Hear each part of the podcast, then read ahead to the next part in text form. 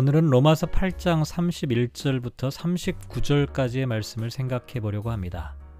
먼저 성경 말씀을 제가 봉독해 드립니다.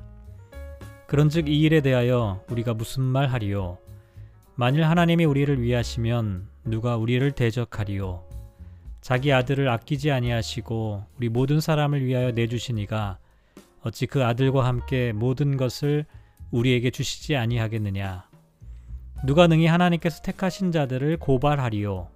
의롭다 하신 이는 하나님이시니 누가 정죄하리요? 죽으실 뿐 아니라 다시 살아나신 이는 그리스도 예수시니 그는 하나님 우편에 계신 자요 우리를 위하여 간구하시는 자신이라. 누가 우리를 그리스도의 사랑에서 끊으리요? 환란이나 곤고나 박해나 기근이나 적신이나 위험이나 칼이랴. 기록된 바 우리가 종일 주를 위하여 죽임을 당하게 되며 도살당할 양같이 여김을 받았나이다 함과 같으니라. 그러나 이 모든 일에 우리를 사랑하시는 이로 말미암아 우리가 넉넉히 이기느니라. 내가 확신하노니 사망이나 생명이나 천사들이나 권세자들이나 현재일이나 장래일이나 능력이나 높음이나 깊음이나 다른 어떤 피조물이라도 우리를 우리 주 예, 그리스도 예수 안에 있는 하나님의 사랑에서 끊을 수 없으리라. 아멘. 로마서 8장을 시작하면서 사도 바울은 그러므로 이제 그리스도 예수 안에 있는 자에게는 결코 정죄함이 없다라고 선언하였습니다. 정죄함이 없다는 것은 버림받지 않는다는 의미였죠. 아무리 연약하고 실수가 많고 부족하더라도 하나님께서는 결코 우리를 버리지 않으신다는 것입니다. 왜냐하면 우리가 그리스도 예수 안에 있는 사람이기 때문이죠.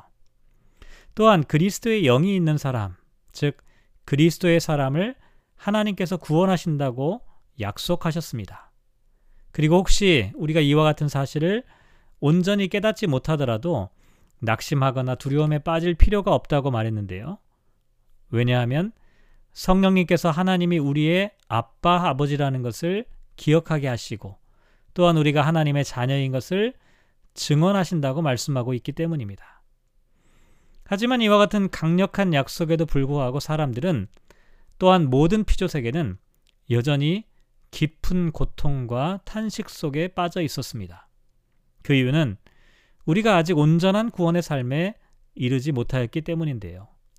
그래서 바울은 더욱더 분명하게 성령이 말할 수 없는 탄식으로 우리를 위하여 친히 간구하고 계신다. 이렇게 말했고요. 하나님을 사랑하는 자 곧 그의 뜻대로 부르심을 입은 자들에게는 모든 것이 합력하여 선을 이루신다고도 말하였습니다. 바울이 이렇게 확실한 가르침과 강조를 하였음에도 불구하고 사람들은 여전히 하나님의 사랑에 대하여 의구심을 갖고 있었습니다. 그래서 오늘 본문에는 다시 한번 하나님의 사랑과 그리스도의 사랑에 대하여 말하고 있는데요. 31절을 보면 만일 하나님이 우리를 위하시면 누가 우리를 대적할 수 있겠느냐 이렇게 질문합니다. 여기서 만일이라고 되어 있어서 조건절처럼 보이지만 사실 이것은 명백한 사실을 전제로 하는 직설법의 조건문이라고 할 수가 있습니다. 그래서 하나님께서 우리를 위하고 있는 것이 너무나 분명, 분명한 사실이다라고 하는 의미죠. 그리고 누가 우리를 대적하리요? 라는 것도 대적자가 전혀 없다는 의미가 아닙니다. 왜냐하면 바울은 이미 앞에서 그리스도인이 때로는 고난으로 인하여 탄식하고 있다고 말하였기 때문입니다. 이렇게 대적자가 있음에도 불구하고 우리와 하나님의 관계가 흔들리지 않는데요. 왜냐하면 32절에 기록된 대로 자기 아들을 아끼지 아니하시고 우리 모든 사람을 위하여 내주시니가 어찌 그 아들과 함께 모든 것을 우리에게 주시지 않겠느냐 이렇게 말하고 있는 겁니다. 사실 우리의 대적자들은 주로 택하신 자들을 고발하고 정죄하는 일을 하는데요. 이와 같은 고발과 정죄가 아무런 효력을 발휘하지 못하는 이유는 저와 여러분의 삶이 완벽하고 거룩하기 때문이 아닙니다. 오히려 우리는 여전히 부족하고 허물이 많이 있죠. 그런데도 불구하고 대적자의 고발, 정죄를 물리칠 수 있는 이유는 하나님께서 우리를 의롭다 하셨기 때문입니다. 그리고 그리스도 예수께서 우리를 간구하고 계시기 때문이죠. 앞서 바울은 성령이 말할 수 없는 탄식으로 우리를 위하여 친히 간구하신다고 말했습니다. 또한 성령이 하나님의 뜻대로 성도를 위하여 간구하신다고도 말했죠. 이와 같은 성령님의 중보 기도만으로도 대적자의 공격을 막아내기에는 충분하죠. 하지만 사도 바울은 여기에 덧붙여서 예수 그리스도께서도 우리를 위하여 친히 간구하고 계신다 이렇게 말합니다. 이렇게 해서 사도 바울은 처음에는 어떠한 대적의 고발과 정죄에도 불구하고 우리를 향한 하나님의 사랑은 변함이 없다고 말했는데요. 이제 그 하나님의 사랑에서 예수님의 사랑으로 점점 옮겨가고 있는데요. 이번에는 그 어떠한 것도 우리를 그리스도의 사랑에서 끊을 수 없다라고 말합니다. 그리고 이와 같은 사실을 보증하기 위해 바울이 직접 경험했던 여러 가지 사건들을 예로 들고 있는데요. 환란이나 곤고나 박해나 기근이나 적신이나 위험이나 칼과 같은 사건들을 예로 들고 있습니다. 여기서 환란과 곤고와 박해는 외부적인 박해를 나타내고 기근과 적신, 이 적신이란 말은 우리가 잘 사용하지 않는다는데 벌겨벗김을 당한다. 이와 같은 의미가 있습니다. 기근과 적신은 삶의 위기를 나타내고요. 위험과 칼은 생명의 위협을 나타냅니다. 이와 같은 상황을 한마디로 표현하자면 36절에 있는 대로 도살당할 양과 같은 처지라고 말하죠. 이것은 한마디로 저항하거나 반항할 수 있는 힘이 전혀 없는 상태를 나타냅니다. 그런데 이와 같은 상황에도 불구하고 그러나 이 모든 일, 일에 우리를 사랑하시는 이로 말미암아 우리가 넉넉히 이기느니라 이렇게 말합니다.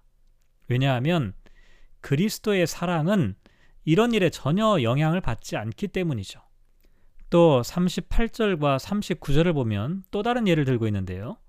사망이나 생명이나 천사들이나 권세자들이나 현재일이나 장래일이나 능력이나 높음이나 깊음이나 다른 어떤 피조물이라도 이렇게 말합니다.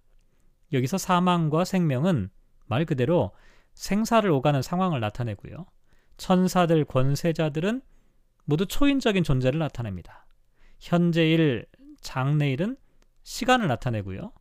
능력은 모든 형태의 권력을 지칭합니다. 높음과 깊음은 공간을 나타내고 다른 어떤 피조물은 피조 세계에서 벌어지는 기이한 현상이나 세력을 나타내죠.